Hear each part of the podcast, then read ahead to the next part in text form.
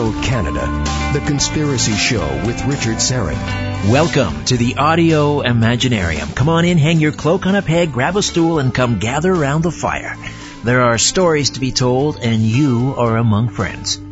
In just a few moments, The Secret Life of Howard Hughes and my conversation with a retired Major General in the Nebraska National Guard, the author or co-author of a book that reveals how the reclusive eccentric billionaire aviation pioneer Howard Hughes faked his death and lived a secret life for another 25 years. Albert, my story producer, is off tonight, so we'll have to postpone a, a brand new segment we announced last week called "What's in the Box." Uh, we'll we'll do that starting next week. Albert fancies himself a remote viewer, or at least he's working on developing his remote viewing skills. Uh, so last week I said we'd start off the show with what's in the box. Uh, so what I'll do is I'll conceal some object in a box, uh, place it on the uh, the counter here in studio, and Albert will attempt to remote view what's in the box. We'll start that next week. Uh, please get on up to the website strangeplanet.ca. That's your portal to this radio program. Just click on the radio tab, strangeplanet.ca. Click on the radio tab, and uh, there you'll find the the website for this radio program.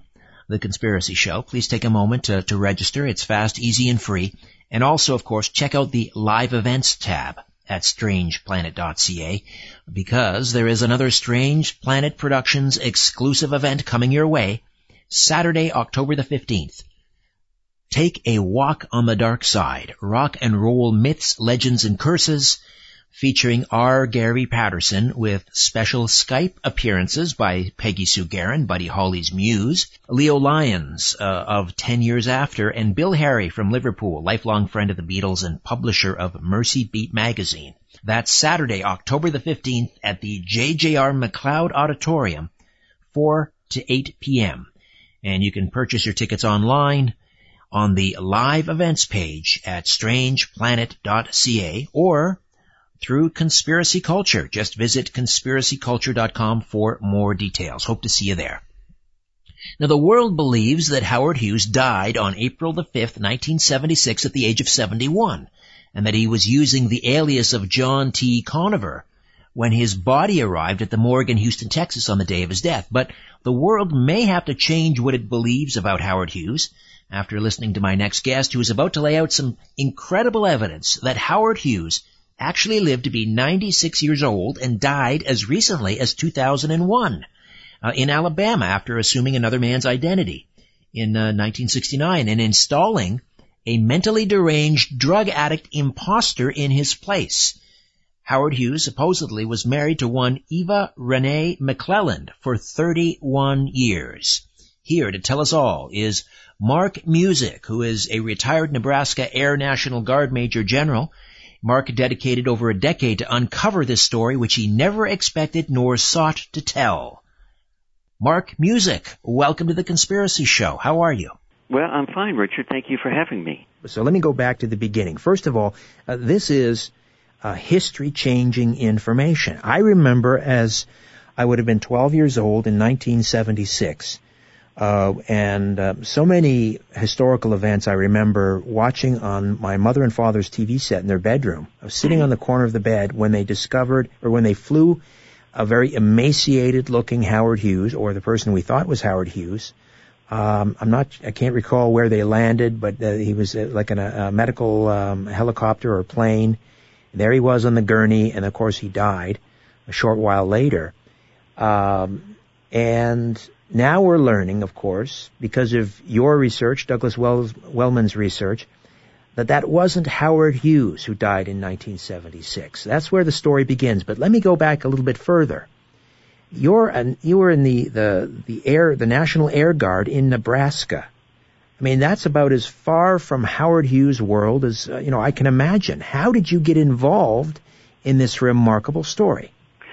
Well, that's a good question. I worked for a nonprofit organization, and I met a lady. Um, her name was Eva McClelland. She lived in Alabama, and she wanted to leave some property to the nonprofit.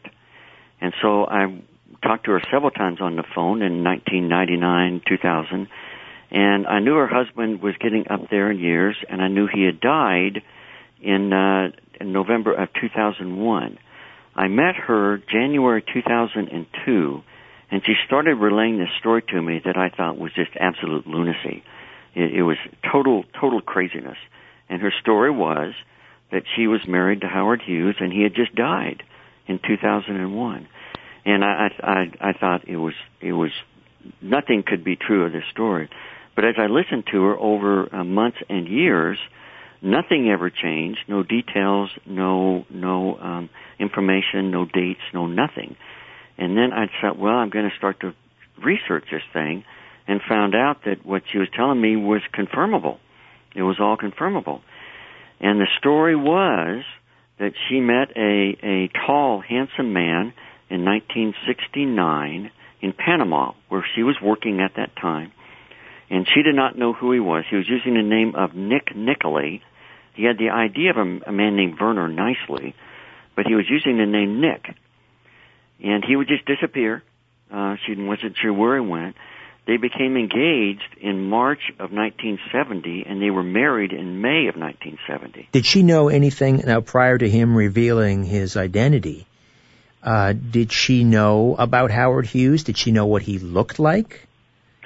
Um, well, Howard Hughes, of course, was in the news at that point in time, going back and forth from a long-haired, long-fingernail, drug-addicted, bedridden, 90-pound man to a man who actually uh, had meetings with the president of Nicaragua, um, the governor of Nevada and things like that, and they described him as a commanding man. Yeah, we should just explain the discrepancy there. You're right. I mean, towards the end of Howard Hughes' life, or who we thought was Howard Hughes, we have to keep uh, throwing that proviso in there, but the idea was uh, we were told that he was uh, living uh, at the uh, in the penthouse of the is it the Desert Springs Inn in uh, in Nevada. Right, right and uh, was surrounded by you know very controlling people and uh, was a you know an absolute germaphobe and had again long scraggly hair, fingernails. For those that have seen uh, uh, Leonardo DiCaprio in The Aviator, uh, that's sort of the depiction, the, the depiction towards the end of his life. But at the same time, we were getting reports in the media that no, Howard Hughes is having meetings. He's conducting business. He's, you know, he's just as we remembered him, very dapper and and uh, you know together, very lucid. So we were having this these conflicting reports. And and he actually changed his looks. He lightened up his hair. He lightened up his hair, and he actually had surgery that he had uh, iris implants, blue implants uh, implanted in his eyes. That was 1966. So he looked different. He really didn't look like Howard Hughes. But if he went to these meetings, he could make up to look like Howard Hughes again. Interesting. Did they have that technology to, to uh, iris implants in the late 60s? It was experimental. Ah, okay. Well, he certainly had the means. He had the means. Yes. yes. But he could buy anything he wanted to, and he bought himself another identity. The identity that he took was a man working for the CIA who basically disappeared uh, in the late 60s. We have no idea what really happened to him unless he's living under some other identity. But he was five foot eleven. The identity that he took was a man was five foot eleven. We have all of his military records and medical records and things like that. So now we have five foot eleven, a man who's now six foot four, and it, it it just doesn't it doesn't uh, all add up. Right. Howard Hughes was six foot four. Correct and his alias, the late uh, Nick Nicolay, uh, former CIA operative, was five foot eleven, according 11. to his records. Correct. Okay, so Correct. Um, Eva McClelland meets this uh, gentleman down in Panama in the late '60s. They they are engaged and they marry in 1970. And then then what? When does he?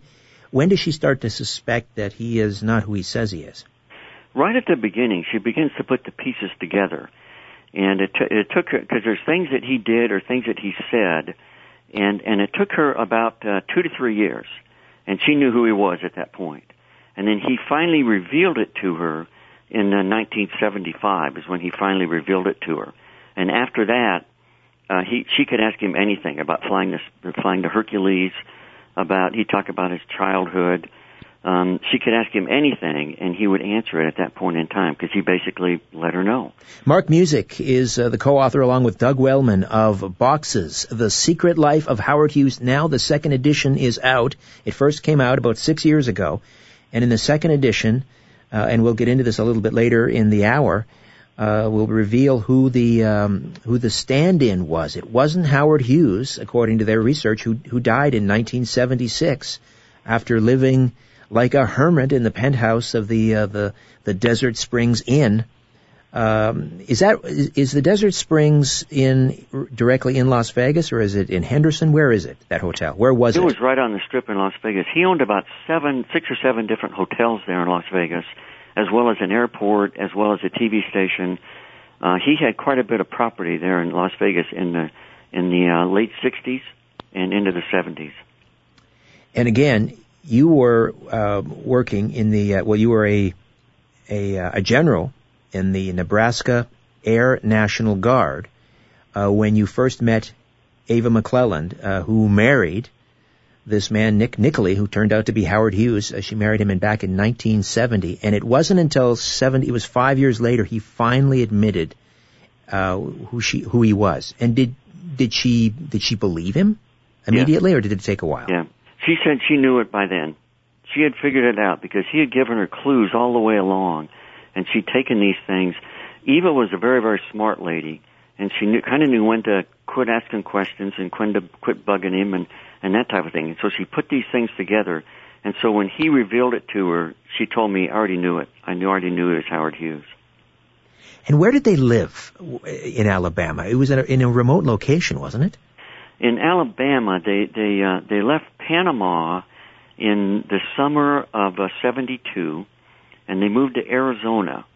And they lived in Arizona, several different places, uh, 72, 73, and 74. They left Arizona in about April of 74 and moved to uh, west of Troy, Alabama, which is which is where Eva basically grew up uh, in Troy, Alabama. And then they they moved and moved and moved and moved there uh, in Troy, Alabama, near Troy, Alabama, for about five or six years. And they finally ended up on a on a wooded property, uh, remote wooded property west of Troy, Alabama, about six or seven miles. And did he have uh, bodyguards? Did he have a, a staff with him keeping an eye on him, or were they on their own? He had aides all the way along. Uh, he had aides when Eva first saw him in 1969. He had aides around him. She said he was always doing business. When they got married, he'd go out in the middle of the night and make his phone calls and do business. He always had people going along. And then when they moved into uh, Arizona, again they had people there with him. When they moved to Alabama, again they had people there. And the, there was these aides. There were three, three usually two or three around them. Uh, went into uh, Florida. They moved with them. They were always around. In fact, Eva uh, saw them. Eva said, "Can I can I meet your friends?" And Nick said, no, that's way too dangerous. You can't meet my friends. But they were always there. Sometimes her car would break down and they'd be there to, to help her uh, with that breakdown. And then when, when the stand-in died in 1976, April 1978, they just disappeared. They were gone then at that point. All right. Mark Musick is uh, with us. He is the co-author along with Doug Wellman of Boxes. The Secret Life of Howard Hughes. He lived on some 25 years after uh, we were told, or more than 25 years, I believe, uh, after we were told he died in 1976. Back with more of the Conspiracy Show right here. Stay with us. Where there's smoke, there's the Conspiracy Show with Richard Syrett. We are back with Mark Musick, co-author of Boxes, The Secret Life of Howard Hughes. Just trying to do the math in my head. So he died in 1976, supposedly. Uh, now he lived another 25 years, I think. Correct? Correct. Essentially. He, All right. He died November of 2001. 2001. All right. So uh, in 1976, by this time uh, he's admitted to uh, Howard Hughes has admitted to Eva, his wife, uh, that he is Howard Hughes. Uh, then the news comes on that uh, Howard Hughes died in 1976. So we need to talk about this stand-in. first of all, in 1970, Howard moves to, Howard Hughes moves to uh, to Panama and he or at some point he moves to Panama and he meets Eva in 1970. So um, had he I mean how long had be had be had he been plotting uh, this this scheme where he would have a stand-in um, that you know was later identified as Howard Hughes in 1976? Well, it all kind of begins in 1966 when he had he went to uh, from from Los Angeles to Boston to have what they call eye surgery for an eye problem, and that's when he had this. Uh, we think that's when he had this iris implant, and so he started changing his appearance in 1966. At that point, he was married to a lady named Jean Peters, and Jean Peters, according to the books, never saw him after 1966. They were never ever together. Hmm uh, ever since. So he started this thing in then, and it's really about 1969 that this long-haired, long fingernail guy really comes into play, and that's the same time that Howard now is moved on this other identity. So they throw this long-haired, long fingernail guy in there just to add total confusion on what's really going on. Well, I mean, Howard did have idiosyncrasies, more hang-ups than a Christmas tree, as we used to like to say. Uh, and, and of course, Eva uh, attested to that, and she left him on a number of occasions because of that, but they always got back together because they were in love. But, I mean, um, how much of that, you know, the germophobia and all of that, how much of that was actually Howard Hughes? Uh, he was definitely a germaphobe. Eva Eva made comments to me about you know she would uh, feed him and give him the food off stainless steel plates and things like that. And as I would as I was uh, taking Eva around town around town, if there was a let's say we came to a parking lot and there was a you know an oil spot on the street, Eva said, "Oh, don't step on that. Don't step on that." No, Nick said, "Never step on that oil spots." And so he was quite a germaphobe. He also wore gloves uh, virtually continuously. He wore gloves. I think for several reasons. One, he'd leave more fingerprints that way. The other one, he was a germaphobe and he didn't want to, you know, touch all these things. And then his hands were also damaged in that in that aircraft accident in 1946. Right, right. He was flying an experimental aircraft, and his ha- his hands were damaged, and they were very very tender. We we actually have a picture of. We didn't have a picture. Um, this picture when the first book came out, but uh, shortly thereafter, a lady gave us a picture of, of Howard, of Nick, in 1990. And he's in the uh, in the woods there in Alabama, and you can see his hands. It's a, it's a it's a close up picture, or fairly close, and you can see that his hands are discolored. His hands were um, uh, did they didn't look normal. Right. Okay. Now this stand-in, whose idea was that? I mean, and and was Howard and what was Howard running away from? Howard had a, a I think it was Howard's idea just to cause confusion. Uh, he loved confusion. Eva would say she'd just laugh and laugh and said he loved confusion. He threw confusion in everything that he did, and so to throw this uh, this uh, uh, other man into it was perfect because now you couldn't tell what the truth was. They actually set up meetings with him. Now, in some of the meetings that they set up, they had this screen in front of him, and so the person who was you know, having a meeting with him would say, "Well, I met with Howard, and and but there was a screen, and I really couldn't couldn't get a clear picture of of who he really was."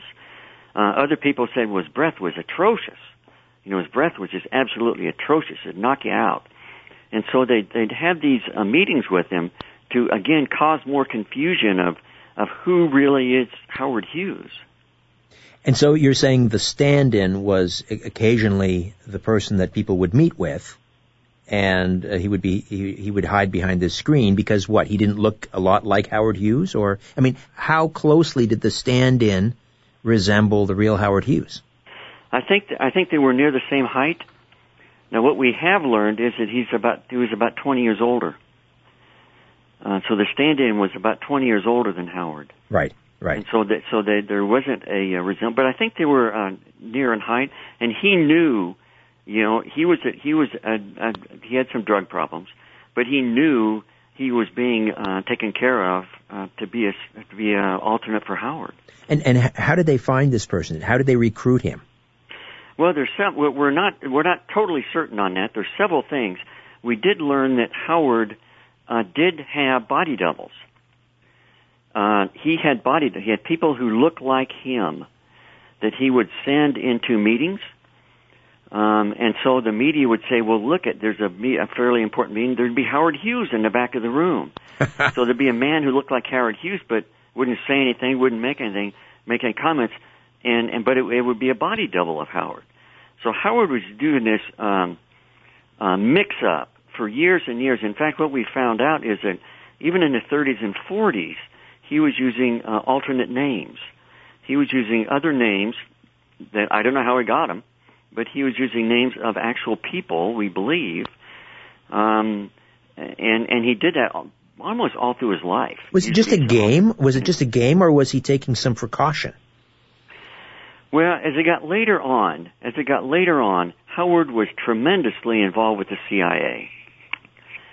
Uh, in 1968, there was a Soviet submarine that sank, and the CIA came to Howard and said, oh, "Would you help us raise this submarine? We want to we want to uh, see what the encryption devices on it, so we can see you know what kind of equipment and read messages and all that type of thing." And that's right the time that Howard came up with this other identity was in '69. That's when they asked him, and he went and did it. He said, "Yeah, I'll do it." What we think, this is speculation. What we think he said was, "I'll go raise that submarine," and he did. You get me another identity, and the other identity was uh, with a CIA gentleman. Uh, and there's things, there's indications that he was involved with the CIA. Uh, he controlled the CIA's communication satellites. Therefore, he could communicate with satellite phones. He could communicate without anybody tracing uh, his his phone calls. Many of the books say they tried to trace his phone calls, could never ever do it. Now it's it's pretty clear that he was using CIA's communication satellites um, to communicate. So he had lots and lots of interaction uh, with the CIA, probably starting um, speculation in the early early 50s, maybe even late 40s. Mark Musick is uh, with us, the co-author along with Doug Wellman of Boxes: The Secret Life of Howard Hughes. And uh, this is now the second edition, which uh, reveals uh, um, new photographs, uh, new evidence, the identity of the stand-in, and again, the crux of the um, the uh, the book is that Howard Hughes essentially faked his death. He had a stand-in, living um, sort of as a hermit in the uh, the penthouse suite of the hotel he owned, the the uh, the Desert Springs Inn on the Strip in Las Vegas. That wasn't him. We all saw on TV on that gurney in 1976 with the long stringy hair and the long fingernails and that emaciated shell of a man. Uh, according to this theory, uh, Howard Hughes took on a new identity, married a woman in Panama in 1970, and lived an additional 25 years uh, in a remote location in in Alabama. Uh, now, why why the name Boxes? What does that signify, Mark? Eva McClelland, uh, as I as I worked this this book with her for eight years, it took me four years to believe it, but Eva McClelland uh, lived basically out of boxes because they had to be able to leave he really wouldn't let her unpack. And so she lived for uh, years out of boxes so that they could leave very, very quickly. And so she wanted it named Boxes because that's how she lived. It must have been very, very difficult for her, and she and she did leave him. On how many occasions did she leave Howard Hughes? Oh boy, there's times that he would just disappear, uh, and she didn't know where he went, and then he'd show up later on but she would leave him. Uh, she left him at least three times for extended period of time. One nine months, one six months, one four months, and those were the times we found as we put this together. Is when is when Howard would have his meetings, or he'd go out and fly airplanes in England. Would be the times when they were separated, and so as we put this all together, uh, we found out. Well, we actually found out that uh, that um, uh, Eva left him. This was June of '72 and she moved to Arizona. And he shows up now in Arizona, and she intended to leave him for good because she just couldn't put up with him. She intended to leave him for good. Now, middle July, Nick shows up in Arizona, and she says, "Well, what have you been doing?" And he said, "Well, I had some business to attend to." and as we put this together, I said, "Eva, do you know what happened in June of '72?" No, she didn't. I said, "Watergate." And Hunt and Liddy who were arrested for Watergate were on the payroll of a guy named Robert Bennett who worked for Howard Hughes. Ah. The office they went into, met a gentleman named Larry O'Brien. Mm-hmm. He was also on the Howard Hughes payroll. So we have people on the Howard Hughes payroll going into an office on the Howard Hughes payroll. And you remember that 18 minute lapse in Richard Nixon's tape? Yes. According to H.R. Haldeman, that was the Howard Hughes connection to Watergate. And that's why it could never ever be be released. It could never ever be let out Fascinating. because we found out that Howard actually owned Nixon. He owned him flat out and wanted to do him in because Nixon he wanted Nixon to stop nuclear testing in Nevada, and Nixon really didn't do that. Aha! There's another chapter in history. Now, I have to ask you, um, why you? Why did she choose? Why did Eva McClelland, the widow of Howard Hughes, choose you and Douglas Wellman to tell her story? Why didn't she take this to the, the New York Times or, I don't know, Harper? I, I you know, um, I guess uh, she trusted me. Uh, she liked my military background. I'm retired major general. She liked my military background. But I think I think the big thing was um, I, I talked to her on the phone several times in 1999 and 2000, and she called me up one day and said, "Mark, I need some help." And I said, "Okay, Eva, what is that?" And she said, "Well, Nick came back, and they were living in these trailers that you had to go up about three or four steps to get up into the trailer." And she says, "Nick's health is failing, his mobility's failing, he can hardly get up the stairs anymore." and I'm trying to get the VA. He was getting medical uh, help from the VA in Montgomery, Alabama. He was trying to get the VA to build a ramp, and and they were it wasn't going quick. And so I called up the head of the VA in uh, Montgomery, Alabama, and uh, made contact and requested this ramp to be built, and it got built. Aha! Now whether whether I my input did anything, I don't know, but it got built. In fact, it's documented in his medical records from the uh, from the uh, VA, which we have. Uh, so it's documented in there. So I think Eva felt very comfortable with me at that point in time because I think she thought he helped me get this thing built, and I was having problems getting it built. But he's Howard Hughes. He could just hire anybody he wants and, and have it built immediately, couldn't he? How, uh, that, that see this this rolls into uh, his money. You know what happened to all of that money that he had? Because they weren't living in a, a high state there. What we found out was that was that Howard really wasn't a material man. Uh, he was the richest man in America, but he really wasn't a material man. He spent money on power. He bought power, and that's what he wanted. They had access to money, so if he wanted to buy something, he could just go buy it.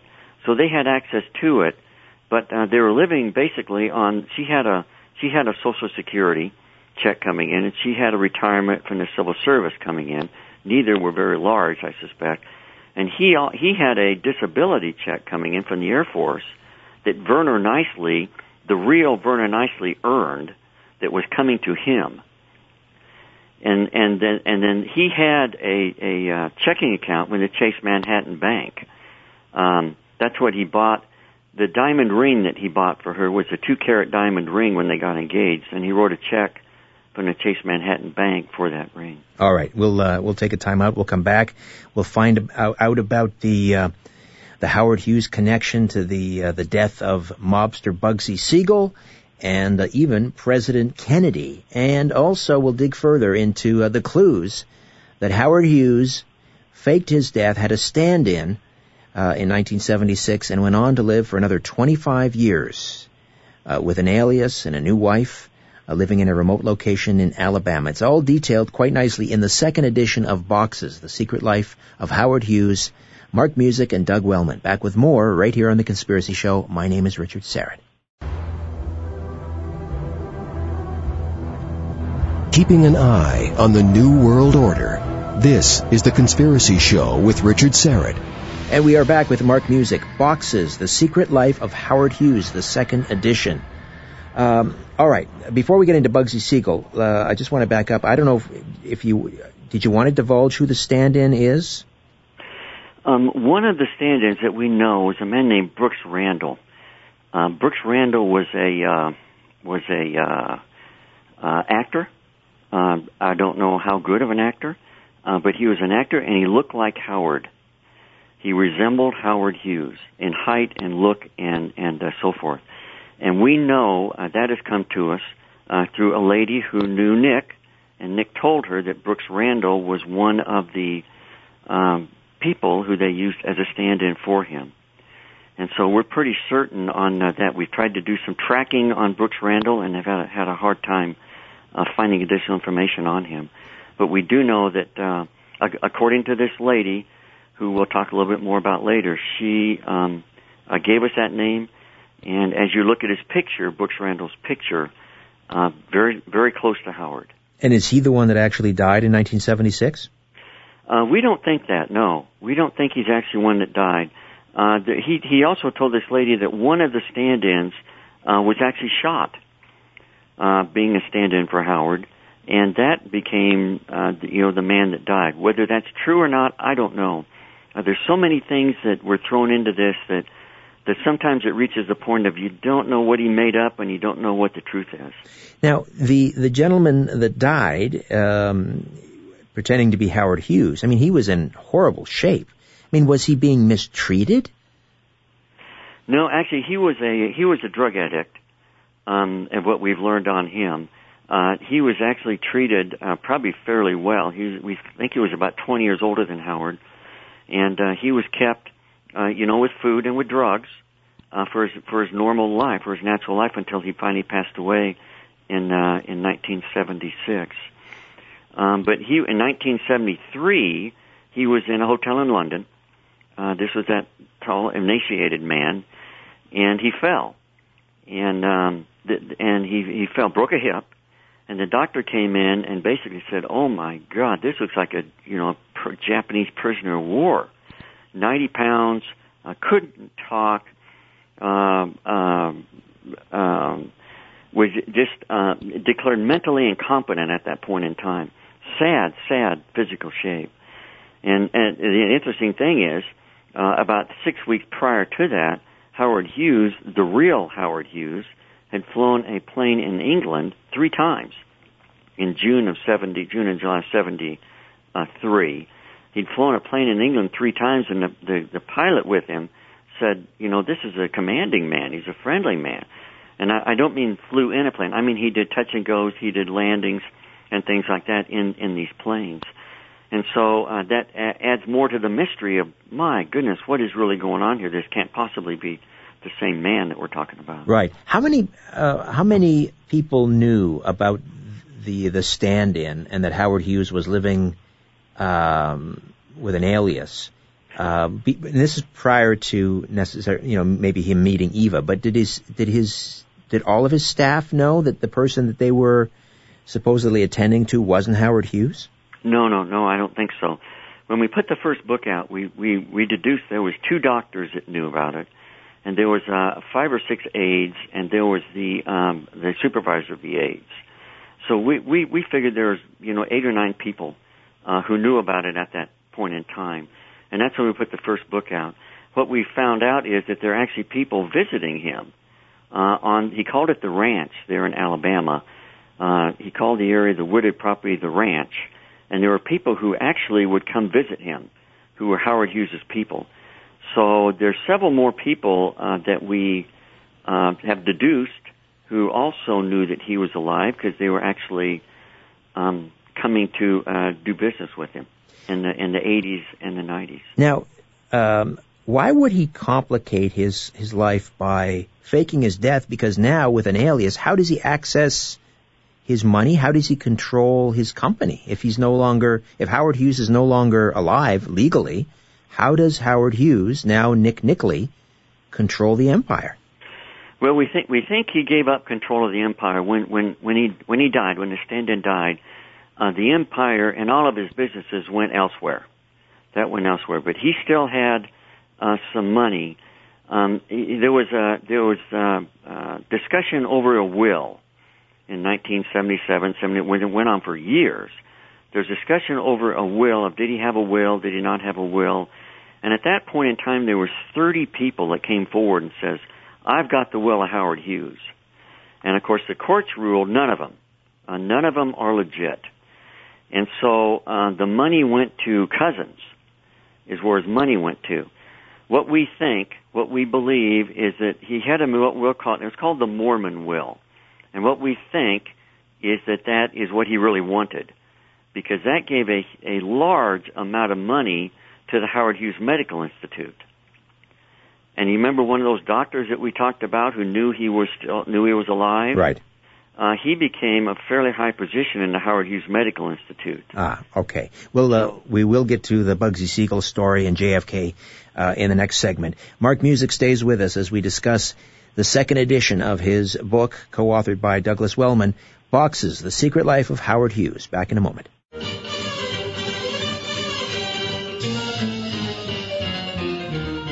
Question everything. This is The Conspiracy Show with Richard Syrett. And we are back with Mark Musick, co-author along with Douglas Wellsman, or Wellman rather, of Boxes, The Secret Life of Howard Hughes.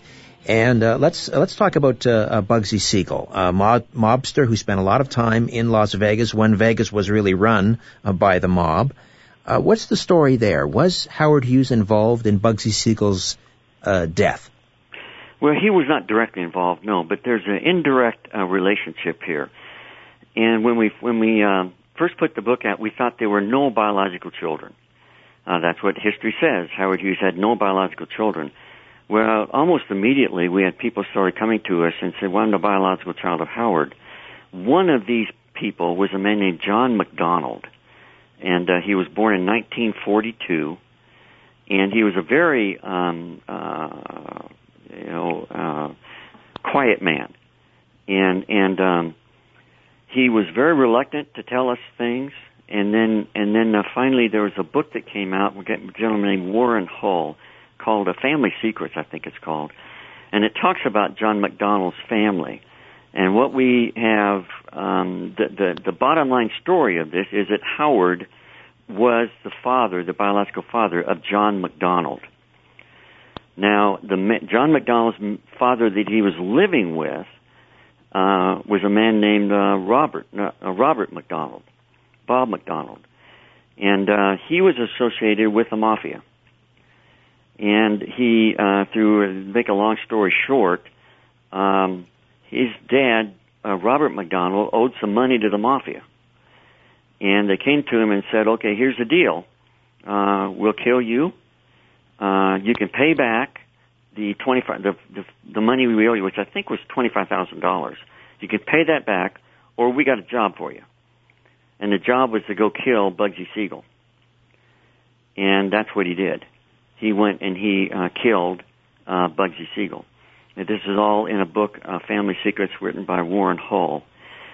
And so, um, so this was the the adopted father or the stepdad of of Howard Hughes' biological son, John McDonald.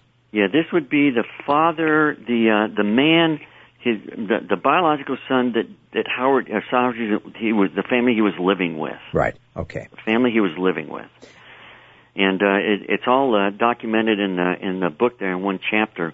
If you look at John, we have pictures in there of John, and John McDonald uh, physically looks like Howard Hughes. We've got the pictures side by side, and it's kind of like, oh my goodness, right? You can hardly tell them apart. Have you had any? Uh, speaking of which, have you had any photographic analysis done on uh, the the photos of Nick Nicely uh, and Howard Hughes? We've had a uh, um, the, the the the original photos that we have of Nick in the first book is a man that's a long ways away. He never wanted his picture taken. Never want his picture taken. They're a long ways away. You cannot see facial characteristics and things like that until you blow them up. The picture that we did have in uh, from 1990, which is a man standing in a in a uh, wooded area with a with a uh, 1950 oil rigger's hat on and a beard. And um, uh, you look at that picture, and and you can't see a whole lot, but you see the eyes. The eyes is what does it. So you take those that picture of, of, of Nick there, and Howard had his last picture taken in about 1954. Was his last picture? And it's a serious picture taken, and you look at the eyes in that picture, and they are the same. In fact, I took that picture um, the one of, of Nick in 1990. I took that to a gentleman who knew um, Howard, and he actually traveled with Howard in the 80s. He said Howard didn't die, and and I said, "Is this picture Howard Hughes?" And he looked at it with a magnifying glass, and he said, uh, "I'm 100% this picture's Howard Hughes." And I said, "How? How? How can you do that?" And he said, "Because." Howard had surgery. Remember that surgery Yes. in 1966? Howard had surgery to his eyes, and his right eye was slightly right. And he said, this man's right eye is slightly right. So Howard Hughes, uh, before he supposedly died in 1976, was never photographed again in public after 1954. Uh, correct. That is correct. There's one photograph we've seen which was about 1958, which was just a snapshot type thing of him uh, standing by an airplane, I think it was. But there's no official photograph taken of him after 1954. Like he really did not want a picture taken, and and that picture thing went back even to the 30s. He didn't want his pictures taken at all. Uh, and and um, but uh, that there was there was taken a handsome man. He was a very very handsome Yes, man. he was dashing. I think would be the term uh, we used to use, dashing. Yes. Uh, now, uh, I want to get to the JFK thing, but what, uh, something that leaps immediately to mind in terms of substantiating this story, and that is uh, there must be DNA evidence all over uh, the trailer where they lived in, in Alabama. Uh, was there ever any effort to find hair samples or something uh, that would um, provide DNA evidence to com- you know to compare with the real Howard Hughes? Boy, I wish. We worked DNA for about six years on this. Uh, we had five items from the ranch that we thought would yield DNA, and none of them yielded DNA. Uh, not one of them. And um, uh, and I worked with a DNA expert for about six years on this thing, and we had you know hair, but the hair didn't have a, uh, a root to it, didn't have a follicle to it. Now the interesting thing about it is when I went back to the ranch after I put the took the original, uh, you know, those original five six items. After I went back to the ranch, the ranch had been cleaned. All the things that were that were there that I thought would yield DNA were gone, Hmm. and they even removed the sinks. Interesting. They even removed the sinks. And so everything, and and the gentleman that I worked with said, this man knew how to hide, and and know, he wanted to hide, and he knew how to do it. They said he had help in, in hiding. How about handwriting analysis? There must have been samples of handwriting. Did he write notes to Eva? He did. Uh, we've got that. We've got some notes that he wrote to Eva. They do not match. They do not match Howard Hughes' handwriting. And I believe uh, Howard Hughes never wrote. What I think he did, I think someone wrote everything that he uh, that he needed write, written. And the reason why I say that is because his uh, his uh, spelling was atrocious.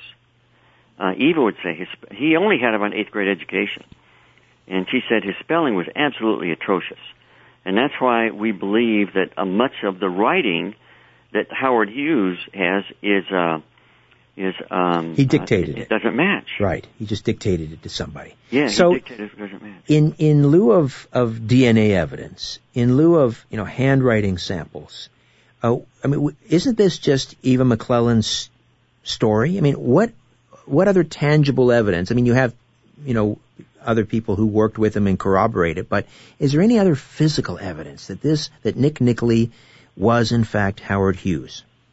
We've got uh, we've got th- those pictures, and we, there are facial characteristics on the pictures after you blow them up that it's him. Uh, his height, uh, his height was six foot four. Uh, he had a very rounded head. Uh, Nick had a very very rounded head. Uh, Nick's feet were burned and his hands were burned. Uh, people said his feet were burned much worse than his hands were burned. He told um, a lady that he was involved with an aircraft accident Hmm. and uh, she really didn't believe him. He told a lady, "I'm Howard Hughes." Uh, she really didn't know what to believe at that point. and so there's there was a lady that came forward to us who knew them in '81 through '84, and she was a student at Troy University, and she got to know them very, very well. And uh, and he told her, "I'm Howard Hughes." He told her who he worked with. Uh, he told her names. Um, he told her all kind of things about Watergate. Uh, he told her about the Kennedy assassination. Um, he told her about um, uh, travels that he did. People came to visit him were Howard Hughes' people. She would pick up uh, packages from the post office, and they were from the Howard Hughes Medical Institute. Uh, she would deliver postcards that he wanted to go out, and they were to Howard Hughes' people. Uh, let's just talk. Uh, uh, spend a few moments talking about uh, the possible connection between Howard Hughes and the assassination of JFK. Okay. All right. What we've got there is this lady who was a student in 1981 through 84. Uh, Howard uh, basically told her that the JFK assassination, this is in the second book, was done by the mafia.